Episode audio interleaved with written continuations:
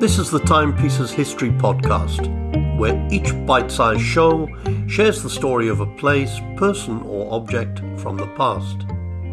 Here's your host, Gudrun Lorette. Hello, and welcome to episode 11. Today I thought we'd have some fun and explore the meaning behind the names of the pubs we see around Britain. This is inspired by one of our local pubs, the Cricketers Arms in Bilkey, where my dad and my nana both grew up, and somewhere I've spent a lot of time. there are no prizes for guessing the reason for the name for that pub, though. It's not far from the local cricket club, which has been there since 1866. According to Historic UK, sports related pub names are a fairly recent development, and we do know that the Cricketers was previously known as both the Key Tavern, for obvious reasons, and the Cromwell because Oliver, from episode 10, stayed in the area the nearby Halingwood Farm. Pub signs date back thousands of years, with Roman taberna owners hanging vine leaves outside to show that wine was available inside the building. When the Romans invaded Britain, they had to make do with bushes instead, as we didn't really have the climate for vine growing. And this led to pubs having names such as the Holly Bush or the Mulberry Bush. Medieval publicans, lacking painted or metal signs to hang up outside their inn, would leave an object outside to help people identify the pub from others, including kettles and boots.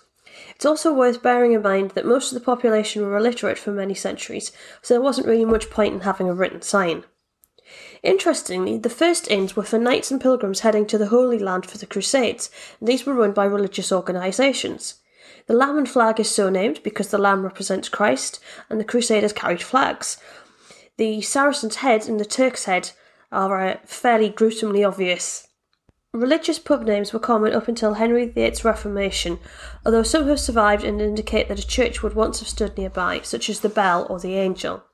Others had to change their names, Pubs called the Cross Keys were once named after St. Peter because he held the key to Heaven's Gate, and many now known as the Ship would previously have been the Ark.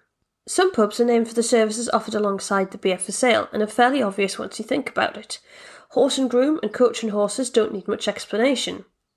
The Farrier's Arms was a pub where horses could be reshoed, or should that be reshot, and the Wheelwright's Arms meant that you could have your coach wheels looked at and repaired or replaced as necessary.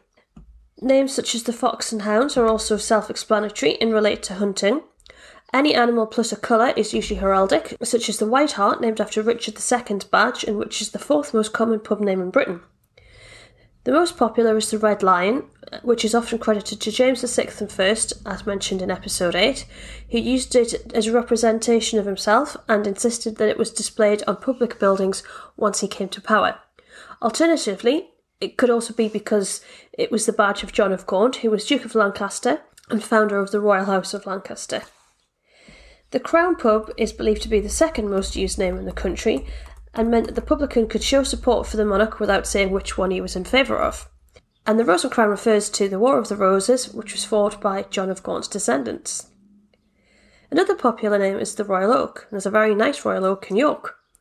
After the Battle of Worcester in 1651, which, as we know from the last episode, put Oliver Cromwell in charge, the young Prince Charles escaped. He found himself in a wood in Staffordshire and scaled an oak tree, where he remained hidden from Cromwell's troops for a day before fleeing to France. The story proved popular with the citizens of England, and when he came to the throne as Charles II in 1660 as part of the Restoration, many pubs were renamed the Royal Oak in recognition of his loyalty to his country. Many pub names are simply related to a piece of equipment or ingredient used in the beer making process. Anything with the word hop in the name is fairly self explanatory, as is the barley mow. The mash tun refers to the container the grains are placed in before they're mixed with water, and anything with cock in the name refers to the stopcock which releases the beer from the barrel.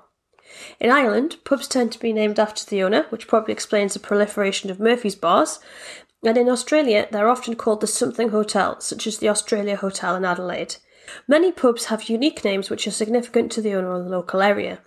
In Cheshire, for instance, you can visit the Beartown Tap, which is a nickname for Congleton, the town the pub sits in. Legend has it that its inhabitants once used money intended for the purchase of a Bible to have a bear baiting stand at the local fair instead. And the Dirty Habit, which is in Canterbury, refers to both the monks who walked the Pilgrim's Way from Winchester to Hampshire and went via the famous cathedral in the city, as well as being a derogatory way to describe frequent pub going. I'd love to know what your local is called, or the most unusual pub name you've ever come across. Thank you so much for listening, and please tune in for the final episode of this season. Thank you for listening to the Timepieces History Podcast. Don't forget to listen next time for more quick history facts.